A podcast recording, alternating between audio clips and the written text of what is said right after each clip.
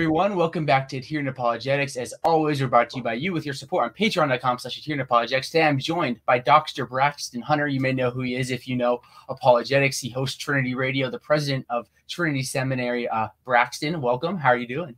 Doing great. Thanks for having me on the channel, man. This has been a long time coming, and I'm honored to be here. Yeah, I'm really pumped to have you on. You have one of the fastest growing YouTube apologetics channels, just hit 10,000 subscribers. So congrats. Uh, so just just for people who may not know who you are, can you talk about like who you are, what you do, like what's going on with Trinity Radio and everything? Yeah. So, um, for YouTube purposes, as you said, I, am the president of Trinity College of the Bible and Theological Seminary. And if you're just a layperson, or if you do want to go into ministry of some sort, then we offer courses and, and stuff like that. And you can do it right from home. If you have the technology to watch this video right now, you have everything you need. And um, you can visit us at trinitysem.edu, trinitysem.edu. And I hope you will.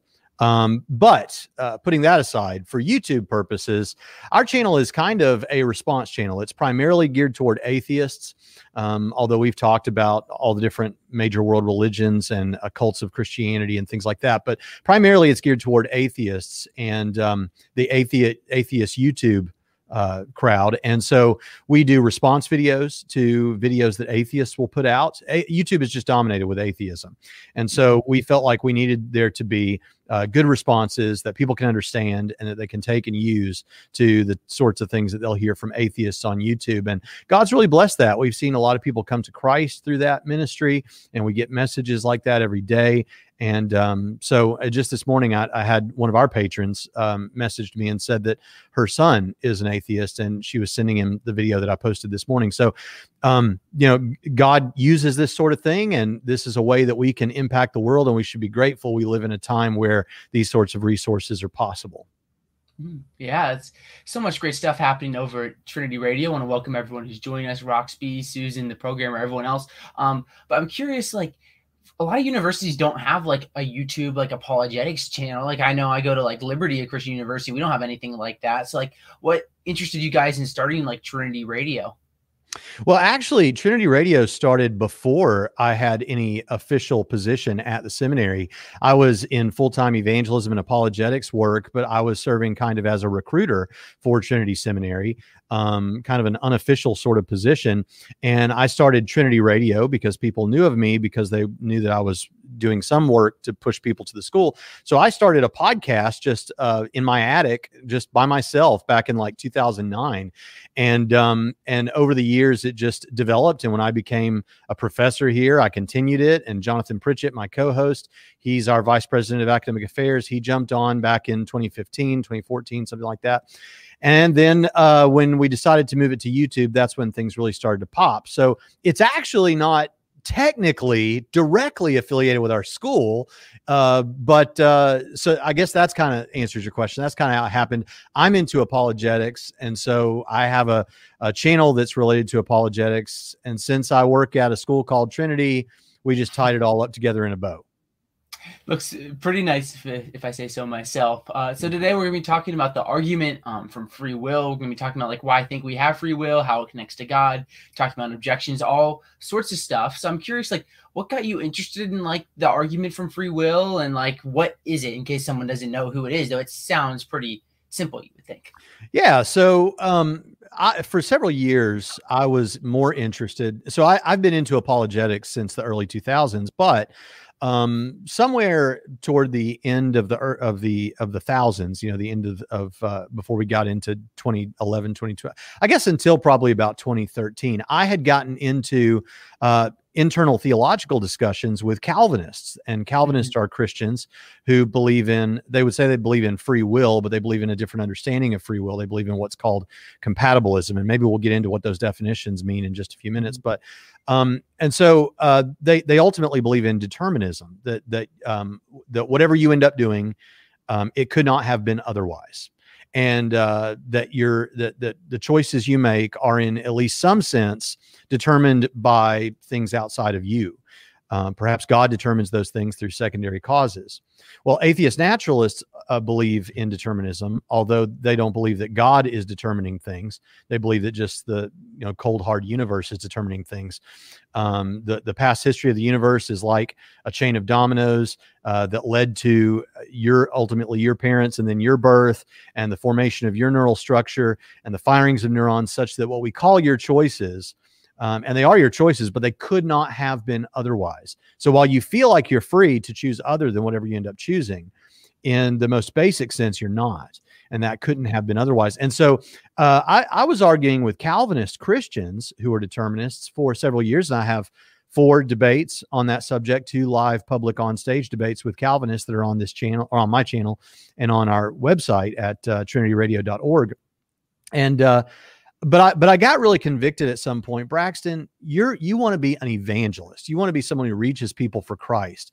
And as interesting and important as these doctrinal issues are, I wanted to see people who didn't know Christ come to know him for the first time. But I had mm-hmm. put all this study into this Calvinism stuff, like years of study. So I said, Lord, in fact, in this room that I'm in right now, I was right on the floor. I can see where I was, and I was praying, and I said, Lord, if there's a way that the stuff that I've learned for the Calvinism discussions could be helpful with atheists, with reaching atheists. Would you just please make that clear to me? And um, I can't convince anyone of this. This is my own personal experience, but almost in that moment, it occurred to me that William Lane Craig's moral argument, and William Lane Craig's moral argument is uh, um, if God does not exist, then objective moral values and duties do not exist. Premise two, objective moral values and duties do exist, therefore God exists. And so I, it occurred to me that, hey, that would work really well with free will, especially if someone already believes in free will. Uh, they don't have to already believe in it for the argument to work, but it sure is helpful if they already do. And a lot of people do. And so I thought you could say, and so here's the argument if God does not exist, then libertarian freedom does not exist and that's a particular kind of freedom. It's the type of freedom that most people think they have, uh, probably without ever thinking too much about it. Um, that whatever I ended up doing, I could have done something else. When I raised my hand up like this, I could have just as easily raised the other hand. You know, those kind of things. And, and at the very least, that nothing external to you determined what you would end up doing most people sense that they have that sort of free. I think now I've got friends like Chris Date and Tyler Vela who don't agree with me on that, but I think most people sense they have something like that. And so, um, and so premise one, um, if God does not exist, then libertarian freedom does not exist. Premise two, libertarian freedom does exist, and therefore three, God exists. And so what you do then is is you defend those premises and uh, get to that conclusion. And I use this debate most um, notably in my debate with Matt Dillahunty last year. But um, I also used a lot of the same reasoning when I debated Dan Barker of the Freedom from Religion Foundation just a couple of months ago. So that's the arguments. And uh, of course, there's a lot of details and specifics you can get into with it.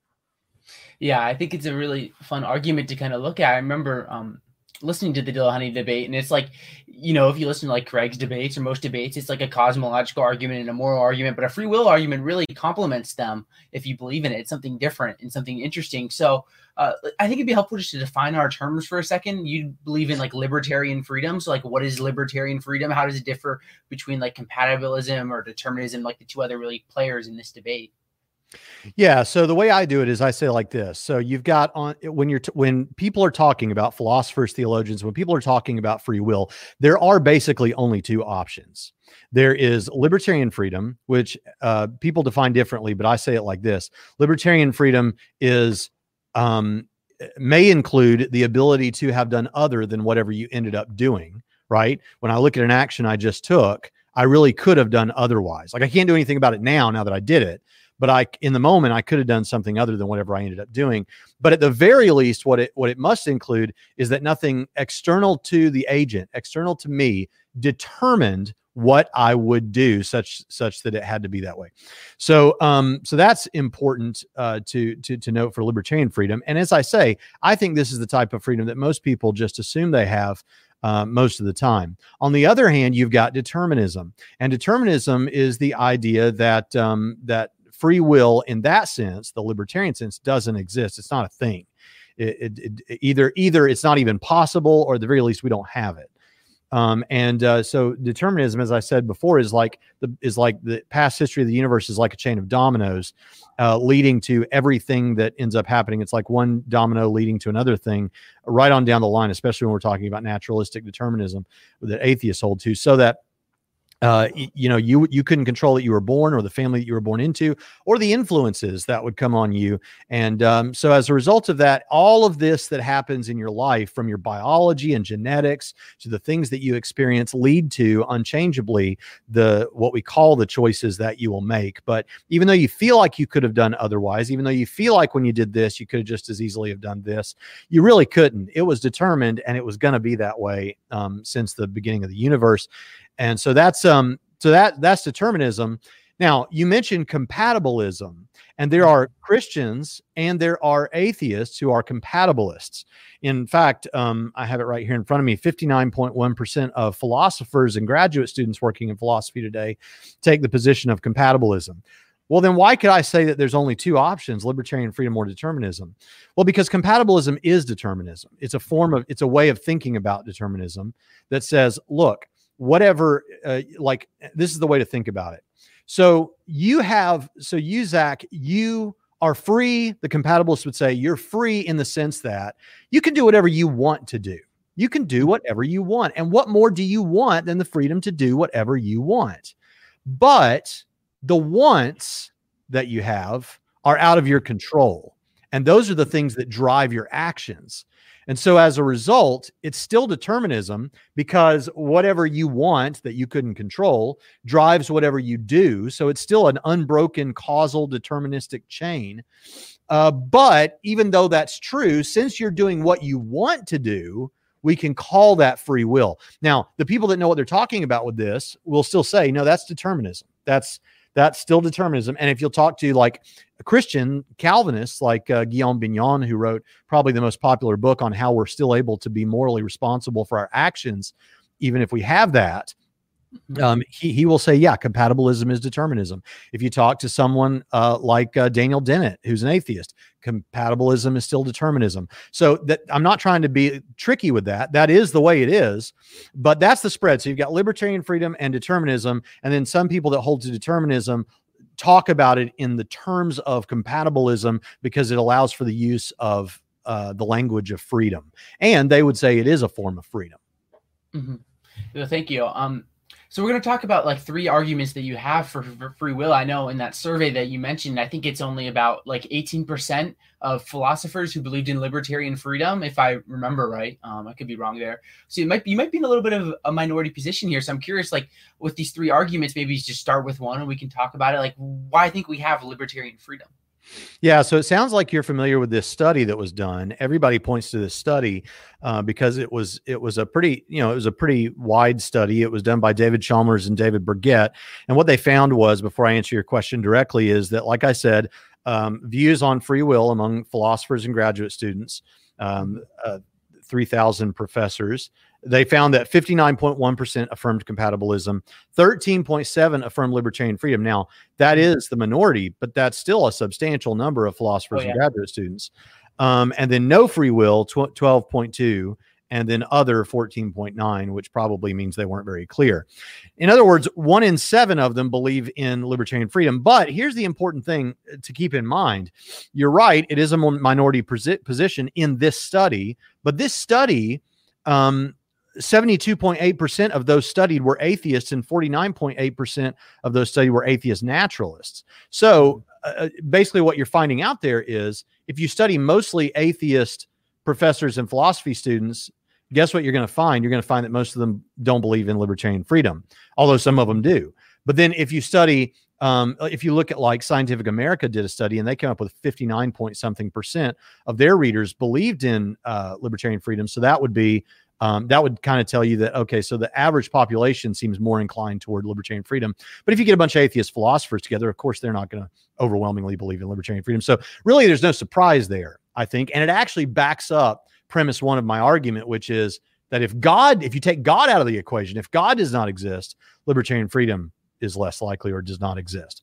So, okay, by that point now, I think I forgot your question. Were you asking me the arguments for for free will? Yeah, I mean, you, you talked about it. You have like three arguments. I figured we could kind of walk through these one by one. Um, so Yeah. wherever you want to start with, like arguments for free will. Yeah, yeah. So um, what you do there is you say, okay, so premise two of the argument is where a lot of the action happens. Um, in fact, to this day, I've never really had many people challenge premise one that if God does not exist, libertarian freedom does not exist. Mhm. Um, but premise two, uh, libertarian freedom does exist.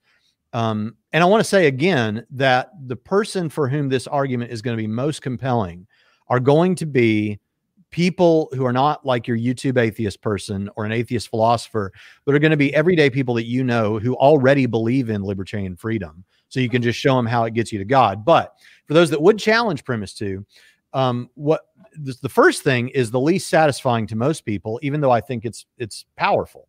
So I'll start with the least compelling reason. So uh, the first argument that I would raise is okay, if libertarian freedom does not exist, then rational affirmations are impossible. Rational, and then premise two, rational affirmations are possible. Therefore, uh, libertarian freedom exists. Now, what we mean by this, and those of you in your audience who've listened to Tim Stratton talk before um, have maybe heard this sort of thinking about this.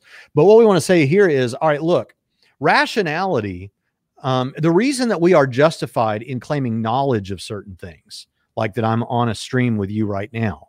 Um, the reason we can claim to know certain things is because of because there is a process of rationality that's gone on when we're when we're doing decision making and deciding what we will believe. Rationality is a process by which we look at the available data for a particular thing and choose whether or not we should affirm this or we should affirm that. So uh, that's a process, and it involves free will. You have to be able to choose against the wrong thing. You have to be able to assess the options and freely choose against the wrong thing to choose the right thing so that you're justified in claiming that you know something, that you know a particular thing.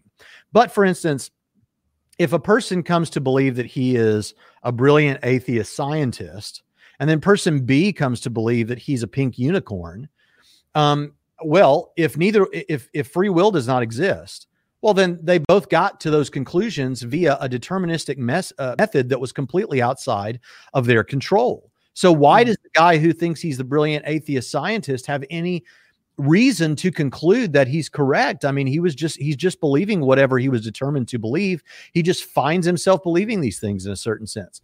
So here's um here's I'll, I know I'm kind of running off at the mouth, but I'll give you this um, analogy that Tim gives that I think is really great. It really helps people to understand exactly what we're saying.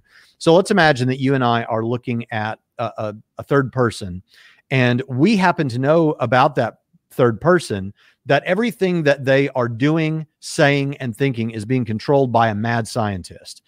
And we don't know the intentions of that mad scientist. That mad scientist uh, may may want the person to believe wrong things. We don't know. May want them to believe right things, but the person isn't reasoning to those things, even though the person feels like they are. The mad scientist is deciding what they're going to believe, what they're going to think, and the next words that are going to come out of their mouth. Now, do we have any reason to believe this person is rationally justified in anything that they conclude?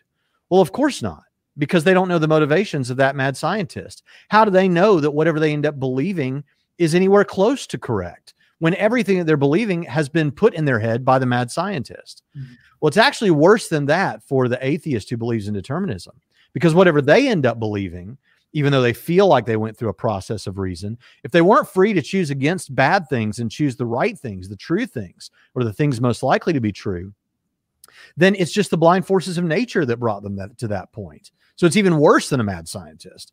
So uh, for that reason, you can't have, and I don't think there's any good way to escape this argument. You cannot have rational justification for anything. You can't. Um, you can't. Uh, you, you can't know that you're right. You can't, and therefore you can't have knowledge claims. And so, what a person would then need to do is the atheist determinist would need to go home and sit around and think for a while and figure out how he can have justified knowledge claims because then at least he would know something.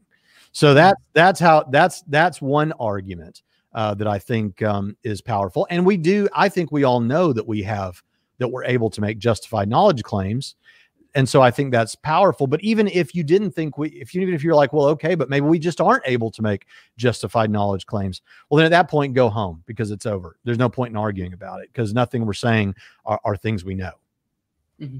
I think one like kind of objection that can be raised to this argument you bring up is maybe like a pragmatist approach to this. Like you say, hey, maybe our choices aren't free; that maybe they're determined, but it seems like they work. You know, like obviously, um, man has enough knowledge to understand astrophysics and get to the moon. So even if our choices are determined, um, and it may be irrational in a sense, they still work. Um, they'd apply to reality, so it wouldn't be like this like throw everything up and burn all the papers in the fire and go crazy because you know even if it's determined things are still working just fine. So how would you respond to like that kind of response to um, this argument well, what I'd say to that sort of thing is uh, okay, you think that it's working, but the only reason you believe that you built a rocket that took you to the moon is because you were determined to believe that. Remember, there are people out there who are, it's just like some people will object to this argument by saying, well, you know, um, the, the, the thing about it is I can get with other people and those other people can confer with me and we can, and I can check sort of what I've concluded off of what they came to as well. But of course, the only reason that, but they're trusting, first of all, your belief that they're confirming what you're saying is something you are determined to believe. And there are people in mental facilities right now who think all kinds of other people are confirming their beliefs uh, that they're a pink unicorn or whatever. And so, mm-hmm. um, so, so that's that. But then also, even the people confirming your belief, they too are only coming to the conclusions they are because they were determined to get there. Now, a, a related issue that might help with that, the understanding of that answer, is to say something like this. So, um, in my debate with Matt Dillahunty, he challenged me by saying, look, you could take something like a, cal- a calculator, which is a completely deterministic device that gives you deterministic outputs. It's not reasoning. None of us think that it's going through a process of reason. And it mm. pretty well always gives you the right answer. Well, okay, first of all, it's giving you the right answer because it was designed by an intelligence that was rational and was using reason. So now you've just made it worse for yourself because now you've not only got the free will argument, but a teleological argument piled on top of that. So good job with that. But um, but secondly, uh, the, the calculator can be right even though it's deterministic. And if you're right, this is the pragmatism thing. It, it could be the case that you could get to right conclusions. That's true. The problem is you could never know that you got to right conclusions. Um, you could never have justified knowledge claims. And let's just say we gave you everything you want and said, fine, it works pragmatically. That's good enough for you. So go about your life. Okay, but now we're not talking about um, we're not talking about philosophy anymore. We're not talking about um, the nature of God's existence or free will or anything. You're just kind of saying, I don't care. I'm going to do the best with what I've got. So that's there's some thoughts there. Mm-hmm. Yeah, a lot of great stuff there. Um, so let's go to the second argument. I do want to say we will answer any questions or super chats at the end. But uh, what's the second argument that you have for establishing that we would have some sort of libertarian freedom? Yeah. So um, as I thought more, as I told you, I, I came to this argument thinking about William Lane Craig's moral argument. And the second premise of Craig's moral argument is that objective moral values and duties do exist. Well, as you know, a lot of people on the internet, on YouTube, don't believe in objective moral values, and they'll tell you that people like Skylar Fiction that will just tell you that they don't believe in objective moral values in the sense that we mean it anyway. So, um, so how does he defend that? Well, the way he defends that is to say, all right, look, a good argument is an argument that has premises that are plausible. They're more like these premises are more likely to be true than false. That's what you want in a good argument. You know, Graham Oppy talks a lot about um, arguments and what's the use of arguments and what are we trying to do with arguments. And he does that in his book, Arguing About Gods. But then the other day, um, when he debated Andrew Loke, I don't know if you saw that, but he, in that debate, he said, before we begin talking about this, what's the point? Because if I'm not convinced by your premises, then what does it even matter? So, yeah, there's something valuable there. Um, someone can disagree with the premise and just be wrong, or they can disagree with the premise and be right. But what we want in premises of an argument is that they would be more likely to be true than than false. Well, here's the thing. I would say about morality and I would say about libertarian freedom that the um, impulse that we have that it's true, the intuition that we have that it's true is so powerful, is so evident and so strong to us that it is stronger than any premise of any argument brought to defeat it. In other words, our mm-hmm. intuition of it makes it more plausibly true than the premises of an argument that would be to show that it's false. And this is somewhat related to Richard Swinburne's um, uh, principle of incredulity that he uses with his argument from religious experience, which is to say something like this. This is my paraphrase of it: is to say something like, if I have an intuition or an impulse inside of me, let's just say an intuition, that um, it seems almost impossible to doubt. Almost, I won't say it's impossible to doubt because I'm not saying I have like absolute certainty, but if it seems almost impossible to doubt, then I am rationally justified in maintaining that belief until such a time as someone gives me a strong enough argument that I'm compelled to reject uh, that intuition. And to date, I don't think any argument has premises that are plausible enough to overcome the plausibility that's brought forth from my own intuition about morality and libertarian freedom. So that would be like a second reason to believe. Mm. Yeah, it's great stuff there. I think that one of the more common objections you see to this is like, well, sometimes our intuitions could be wrong. You could say, like, you know, 600 years ago, most people thought the earth was flat. And when Columbus was sailing to America, he was just going to sail off the edge of the earth and it was kind of be done. So maybe our intuitions may be helpful. Um, they're not always trustworthy. And they maybe argue that with free will as we find neuroscience and such, you know, eventually we're going to understand how this out actually works. Even, you know, our intuitions can be deceitful. Yeah. So the first answer is the easiest one, which is to say, right, our intuitions can be wrong. That's why I say, I'm not saying it's impossible to make me doubt libertarian freedom or morality. I'm saying that um, it seems almost impossible to doubt. So I'm ready to doubt if someone gives me a good enough argument, because that's what arguments are doing anyway. They're they're meant to convince and and to uh, that reasonable people would change their mind. Um, uh, but at the same time, I don't think that uh, with that example of sailing off the edge of the world, that that's necessarily an intuition of the same order.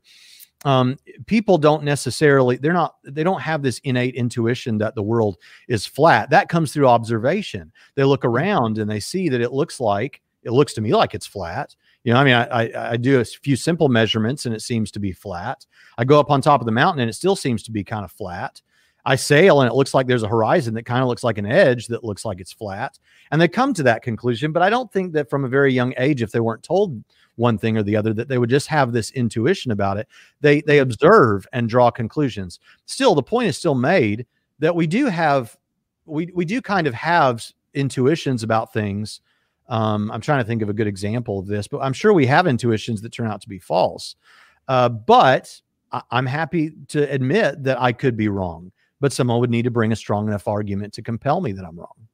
Mm, fair enough. Uh, so, what's this third and final argument that you have for establishing that we would have libertarian freedom? So the third one is related to, to morality. And in fact, this is why I think that it's possible that this free will argument could actually do everything that Craig, William Lane Craig wants his moral argument to do and more, because you've got all these other things that you get from free will, but you also get the morality thing because um, if um, if if there is no libertarian freedom, then we're left with what I would refer to as moot morality. So let's just forget the fact that Christians and atheists always argue about whether and how morality can be objective or not, like whether it's subjective mm-hmm. or objective. Let's just say that atheism can have objective morality. Let's just say they can. I don't think they can, but let's just say that they can.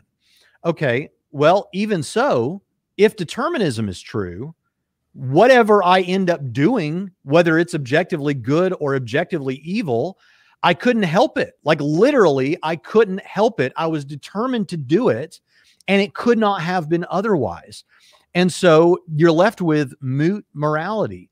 Morality becomes meaningless.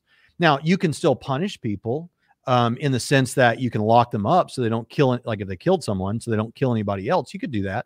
Sure, that's fine. But you, what you can't do is hold them morally culpable, morally responsible, like that they, you know, you're you have no um, you have no justification for blame for blaming them for whatever they end up doing. And in fact, it's very interesting because if you listen to there's a backyard discussion that took place between CosmicSkeptic's Alex O'Connor and Rationality Rules Stephen Woodford, in which they're talking about this. And uh, Alex says, but if what we're saying is true, doesn't that mean that if a man kills his family, that it's he's not really to be blamed for that in that mm-hmm. sense, and there's no sense in being emotionally upset toward him. And I, may be getting the you know I may be saying that not exactly the way they said it, but it's it's the point. And he said, yeah, That's uh, you know that's pro that's how we should look at it. And there are people who are actually trying to work on um, how we should have a more sensible justice system that takes into account that that the universe made me do it and i couldn't i couldn't have changed it myself. But try that in court. The universe made me do it and see if you get away with murder. It's not it's not going to work. And the reason it's not going to work is because our justice system somewhat presupposes libertarian freedom. And i think that's because we some in some sense just recognize it as a feature of mm-hmm. reality that that we have this um this uh, libertarian freedom. So i, I think uh those are some things that have to do with it. The morality thing just kind of goes down the toilet if if uh, if that's the case, such that and and at this point in American history, at least, it's powerful to say this. And I did say it on Unbelievable Christian Radio, and I'll say it again here. And I know that it sounds offensive, but I'm I'm using a, a, something at the fringes of our emotions and logic because I want it to penetrate our thinking. Um, mm-hmm. What what was done to George Floyd was a horrible thing. I can mm. say it was a morally reprehensible thing and that the people who did it should be blamed. But here's the thing about that. If you're a determinist, what you are forced to say is that that those actions were determined and though we may hold the people responsible, they're not morally culpable and they could not have done otherwise. In otherwise, in other in other words, what happens when a racial hater does something like that um, or someone is abusive toward women, or someone shoots up a gay nightclub, or whatever thing that happens, you have to, mm-hmm. in some sense, look at the perpetrator. If determinism is true, which I don't hold to, you have to look at it and say they couldn't help it. And if you're willing to say that, I've got some beachfront property in Tennessee I'd like to sell you. beachfront property in Tennessee sounds pretty nice, especially right now being in Pennsylvania where we just got like two feet of snow. So Oh man, wow. yeah. So um I think that it's it's very interesting. I remember you talking about this and unbelievable, and it's a, it's a very compelling argument. But I think uh, some people could look at this and say it's just arguing from consequences. Like we don't like the consequences of kind of having to say, well, yeah, this person who maybe like shot up a school, they had to do that. They couldn't have not done it. Um, but to just say then that we need to put free will into this is just kind of like arguing for from consequences. Um, so what do you think of that kind of like objection to this line of argument? So it would be an argument from consequences, and it would be fallacious if I was just saying that would be terrible, wouldn't it? So it can't be true because that would just be so terrible. But what I'm mm-hmm. actually saying is you understand already that that's not the way it is. Intuitively, you know that's not right. And when we look at the way that humanity functions, we have a whole anthropology that that points in the direction that we all kind of recognize that that that's not the way it is. Uh, so I'm I'm kind of pointing back to your intuitions about that again. But here's the thing: if someone has a problem with intuitions, the truth about it is that's what we have immediate access to. Anything you have to observe and draw conclusions from your observations is secondary in a certain sense, epistemologically speaking. But you have direct first person access to your intuitions. And when we're talking about morality, uh, I think uh, Michael Jones just said this on our live stream last week. Um, is that w- when we're talking about morality, we're talking about something that that is a feature of human thinking. It, it relates mm-hmm. to human thinking. The only way to study it, the only way to draw conclusions about morality, really, is to look within ourselves and look at culture at large and say, what does it seem? What seems to be the state of affairs? And I'm saying when you do that, you find, wait a minute, the justice system seems to presuppose libertarian freedom. Mm-hmm. Most justice systems, if not all, do that. I certainly seem to have a strong intuition, such that you even have people like Dan Barker writing a book in which he's defending whether he wants to call it a compatibilism or compatibilism, it's compatibilistic determinism. And he says about it, we still have the illusion of free will. So even he admits there's an illusion of free will. He just has to mm-hmm. do that because of his worldview. So when all of human experience kind of seems to foster this belief, and the only place we have to go to to understand these moral truths is within our anthropology and within humanity, and it looks like the evidence there points to uh, libertarian freedom and that morality um, is an objective thing and that it really is wrong to X, Y, and Z. I think that all that kind of backs up the point. Mm, definitely. So we talked about like three uh, different arguments to establish you have libertarian freedom, but I think it'd be useful to kind of tie this into God. Like, why think that we need to have, if we have libertarian freedom, why think that it would kind of point to God or in, in your syllogism, we can only have li- libertarian freedom if God exists? Yeah. So if God does not exist, then the universe is a closed system of causal relations. And even if it's not, and even if there is a multiverse that, that stands a, outside of and stands the, our physical universe, at some point it's a closed system of cause and effect. And so as a result, um, uh, what you all you're going to get are these causal relations and so you need something you need something else. Now the way i used to argue this is so you need you need something like a supernatural aspect to this. You need something that allows for us to break that system of of uh, physical causal relations and have an age and have something like agent causation that is um, not only hierarchical which is something that comes up in the literature but all, like hierarchical thinking is um, you, know the first layer thinking is you're going to say well i want some chocolate cake but the hierarchy then the second layer is i want the chocolate cake but i want next year to be thinner than i am right now. And so you're, you're able to do hierarchical thinking. That alone doesn't solve the problem. Um, but you need to have that i think for sure. And that happens with intelligent um, people you know rational agents like human beings. But then on top of that i think you need something something else a spark of of something spiritual. That's why you get people like um, tim stratton and eric hernandez arguing for the soul uh, because they mm-hmm. think soul is is the way to do this. I actually think there's another way now. Um, i spent the mm. first half of this year studying quantum mechanics and trying to figure out is there a naturalistic way we could have libertarian freedom? I was trying to challenge premise one of my own argument and mm-hmm. I, I came to believe that maybe there is. And I talked about this on Unbelievable very briefly. And I think that Robert Kane is a good example of someone who has provided a possible way. And um, Roger Penrose also, excuse me, Roger Penrose also has done work on something not directly related to free will, but but related to it. I know I'm kind of being unclear, but I'm hopefully this will clear it up. Mm-hmm. So um, in quantum mechanics, you have uh, this strange thing that happens that, that we know happens now, and it's super weird. In fact, I've recently been saying whenever um, so, some atheist points at a Christian and says, "Oh, how can I believe this? You got talking snakes and talking donkeys." I say, "Listen, you live in a world where quantum mechanics is happening. Don't talk to me about things that seem impossible." mm-hmm. And so, uh, with quantum mechanics, you have this you have this waveform that, upon measurement, when, when there's a measurement device placed there, it collapses into a specific location and um, it seems somewhat indeterminate or random. Um, and so the, the, but let's just go with indeterminate.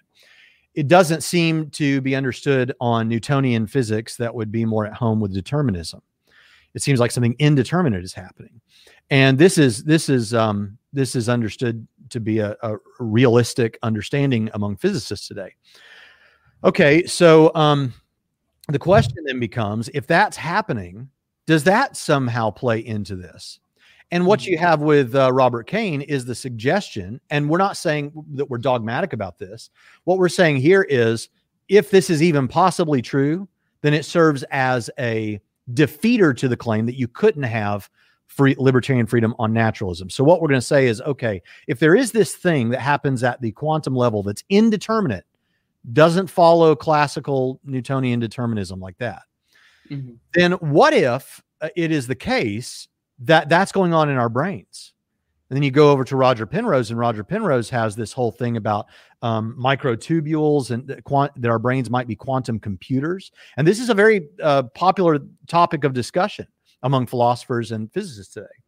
So mm-hmm. the, the, the thing that we have to so the possibility is okay, what if there is in our choices, in our decision making, this element of indeterminism? This element of that, that breaks the determinism and allows for a free choice there. And so I came to believe, and there's more to say about this, but I think you may bring an objection. I'm going to see if you do. That will allow me to say more about it in a moment when we talk about randomness and indeterminacy. Mm-hmm. But if there's an element of indeterminacy in our thinking, in our mm-hmm. decision making, then this um, could be the the means by which we are able to make free will choices. And there's work being done on this by a number of different people, some of whom are not Christians uh, or theists. And so that's an interesting thing. Now, here's here's the thing, though. My premise one: if God does not exist, then libertarian freedom exists. Uh, does, I'm sorry. If God does not exist, then libertarian freedom does not exist. I think still holds because what I just described is so incredibly unlikely to happen on its own that it would be like the greatest example of a design argument for God's existence on its own of any of any design argument we've ever thought of before. And Mm-hmm. so I would say it would still require God to be that specific. So obviously I don't expect people to that to be that clear to people. I could point them to a couple of things in the literature. One thing that I would point people to is uh, go look up um, uh, anywhere you can find where Roger Penrose has written about microtubules. You can also look at the chapter that Robert Kane has in the um, uh, the the Oxford Handbook on Free Will, which is a great resource, and he goes through everything that I've just said. Also, for those that don't want to pay the sixty something dollars or whatever it is for the book, um, there's actually a YouTube video of of Robert Kane, and it's like the only one he's in on YouTube, where he's giving basically that entire chapter and and just just verbatim. So you could go look that up, maybe get a little more detail. But I'm also happy to go further into it now because it's super interesting to me.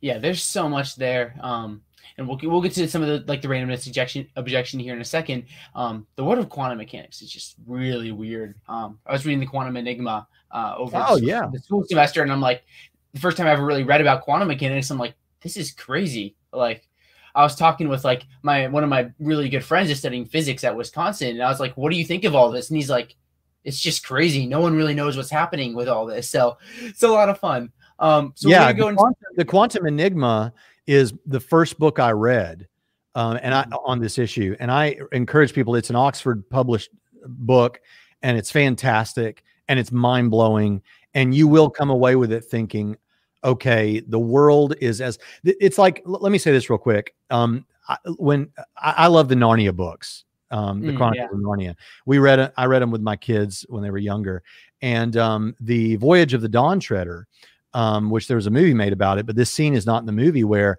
they're talking about um, how in their world, which is our world, Earth, you know, the human children are talking about in our world, the world is round. And um, Caspian, I think it is, is talking about how, well, no, here in Narnia, it's a flat world. You mean mm-hmm. you live in a world that is round? You can mm-hmm. walk all the way around and go to the bottom of it, and you're what are you upside down? Then that's so whimsical and like like a cartoon, you know.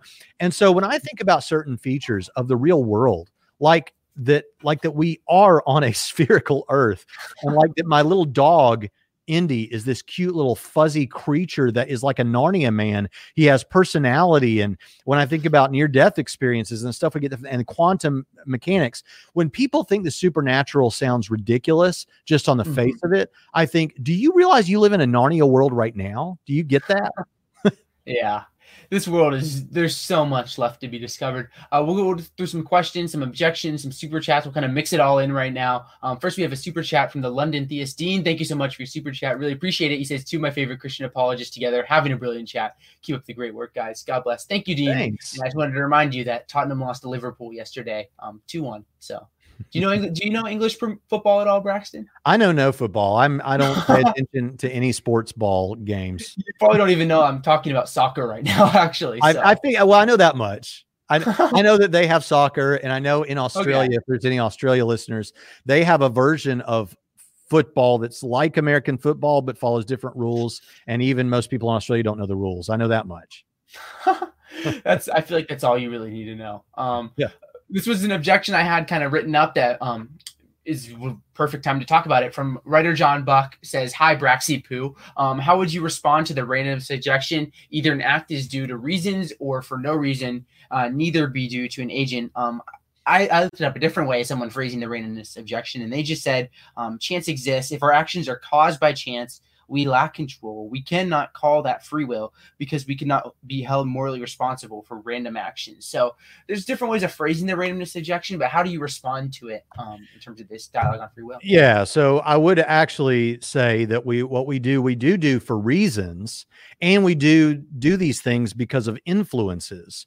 The question is do those reasons or those influences serve as causes that make us do the particular thing that we do? And so the this is where I say okay, now now there's two ways to look at this. Obviously, I want people to look deeper into this issue with quantum mechanics, but let me make it if you don't buy that, let me give you something that I think is just as good that works just as well. So the idea with quantum mechanics thing is that um, there's indeterminacy. So that so that say and this is this is Robert Kane's example. So think about Mhm. this. And this deals with this objection. So imagine that you're walking, that a woman is walking down a road to a business meeting and she has to get there because she's going to get the promotion she's wanted her whole life. All her dreams are going to come true. She wants to get that promotion, but she has to be there on time. And she's going to be late if she doesn't hurry. And as she passes an alleyway, she sees that there's a mugging happening in there. Now, she has two competing desires here the desire to do something about the mugging, like call 911 and wait and watch what happens or something, try to stop it herself. Maybe she's been taking some Tae Bo classes. I don't know. Or she can go on and, and fulfill the other desire um, to, to go to the business meeting. All right. Now, what Robert Kane posits is that possibly that in moments like this, there is this chaos in our thinking. Um, so that like when we're walking into a gas station and there's two doorways there, it may be somewhat deterministic which door we go through. We're not thinking that much about it. But in a moment like this with the woman, she has this what do I really want to do? And this is the same sort of thinking that might come up when you have a decision about where do I want to eat dinner or who am I going to marry or where am I going to go to school? You have this real chaos in your brain where you don't even know for sure what you're going to do and you're thinking hard about it. And in such a moment, uh, this these things that are felt at the quantum level are experienced at the macro level of our decision making. And it and and the and this indeterminate thing which we would call random isn't the choice but it's an ingredient. And that's the key it's an ingredient in the decision making process. So that you have all these reasons and influences and perhaps these reasons and influences would weigh on your desires like determinists think and cause you to do one thing or the other except for this element of indeterminacy that's there that allows for the for, as an ingredient not as the whole ball of wax but as an ingredient there allows you to choose one or the other. And if you don't like that being explained naturalistically with quantum mechanics, we'll just do it the same way that um, someone like Eric Hernandez and Tim Stratton would do it and say, uh, if God exists, God could bypass all this talk about quantum mechanics and gift you with that element of indeterminacy that allows for a free choice to be made. And so I think that that when I discovered that, I thought it was mind blowing because this is one of the really big problems um, with with free will that people see, and I understand why they have this problem. But I think that resolves the problem. And so what you're left with is uh, we have reasons and we have influences, but those don't cause. So that if the woman goes, if the woman ends up in going to the business meeting, or if she ends up helping solve the mugging, in both cases, if you ask her, why did you do that? It's not like she's going to say, I don't know, it's just random. She'll have reasons. She'll be able to tell you what her influences were and why she did it. But it wasn't determined. By definition, it wasn't determined because there was indeterminism in the process. Mm. Thank you for that, and thank you for your super chat. Um, so kind of you, writer John Buck. Ethan also says I basically asked the same question as John Buck, but he won up me with a super chat. Great yeah. chat. Thank you for that, Ethan, um, and for the super chat as well. Really appreciate that. So another objection that I've I've heard to the argument from free will is kind of relates to like what convinces us of a belief. Like I've heard CosmicSkeptic's say before, like um, he's a determinist, and he would say, I see the evidence um, that people present for like the existence of God of, or Christianity, and I'm just not convinced of it. And I can't freely choose to be convinced of it. I'm just not convinced. And he used that in part for like a case for determinism. Um, so in that sense, like how do you respond to like that kind of objection to an argument from free will? So there are two things that come up when we talk about this. What they're describing is what's called direct doxastic voluntarism. And then there's indirect doxastic voluntarism. Direct doxastic um, voluntarism is if I were to say, okay, I'm just going to choose to believe that behind me right now in my set is a pink elephant. Okay. And I can look around and I don't see one there, but so what? I can just decide to believe it. Okay. Well, obviously, I don't think we have that. Okay. I do actually think we can decide to believe it. I just don't think we can deliver to ourselves on that and actually believe it. So, so I get that. And that's what they're talking about. But there is this other thing, indirect doxastic voluntarism. And what that means is when you think, okay, I see something, there could be some merit to it. So I'm going to put myself in a position where I open myself up intentionally to the possibility of it. And I begin to study the best of what this, uh, what the people that take this particular position have to offer. And I'm not going to just have these walls up. I'm going to really open myself up to it. And in fact, I want to believe it. So I'm going to, I'm going to lean into it. And mm-hmm. you, and because we're good at convincing ourselves of things, um, you can, you can end up allowing that belief to arise naturally for you. And you chose to do that. You just weren't able to do it directly. You did it through a process. Um, Tim has a great analogy for this too. Um, he says, you know, when I first met my wife, I didn't love um, I, th- I, think this is right. I didn't love her child initially right away. Um, uh, I, I, would like to choose to have those feelings of affection and love toward uh, this this person, but I couldn't just do that right away. But what I did was I chose to put myself in positions like I would go to baseball games with him, or I would go out to eat with him, or play video games with him, or whatever. Put myself in positions where that feeling of love would arise naturally. Did I choose to have those feelings? Yes, but I didn't choose to have them immediately and directly. I chose to have them through a process. And I think that's perfectly reasonable. Mm. Uh, another objection that we'll hear is our choices can reduce down to neuroscience. Um, this is kind of gets into like the whole like physicalism debate um, regarding philosophy of mind, but they'll say you know we can just detect our choices through neuroscience, and you know our consciousness comes from the brain. So obviously a whole different thing we're talking about here, but like, how would you respond to that kind of objection that like our choices can be reduced down to neuroscience? So I would recommend a book for people that have that uh, objection by Alfred Mele. And this book by Alfred Mele is called uh, Free How Science Has Not Disproven Free Will. And um, I don't even know if this guy, I don't, I don't know that this guy's a Christian. I have no reason to believe that he is. Um, but he wrote this book, and the, and the point was these things are all based on things like what are called the Libet experiments. So there's been other experiments, but the Libet experiments are by far the most famous.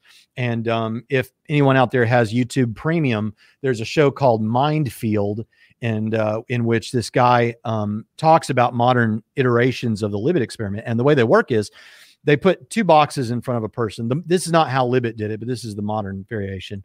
Put two boxes in front of someone with buttons on each one and a light above each one, and put electrodes on people's brains. And um, tell the person, don't think too much about when or which of these two buttons you're going to push.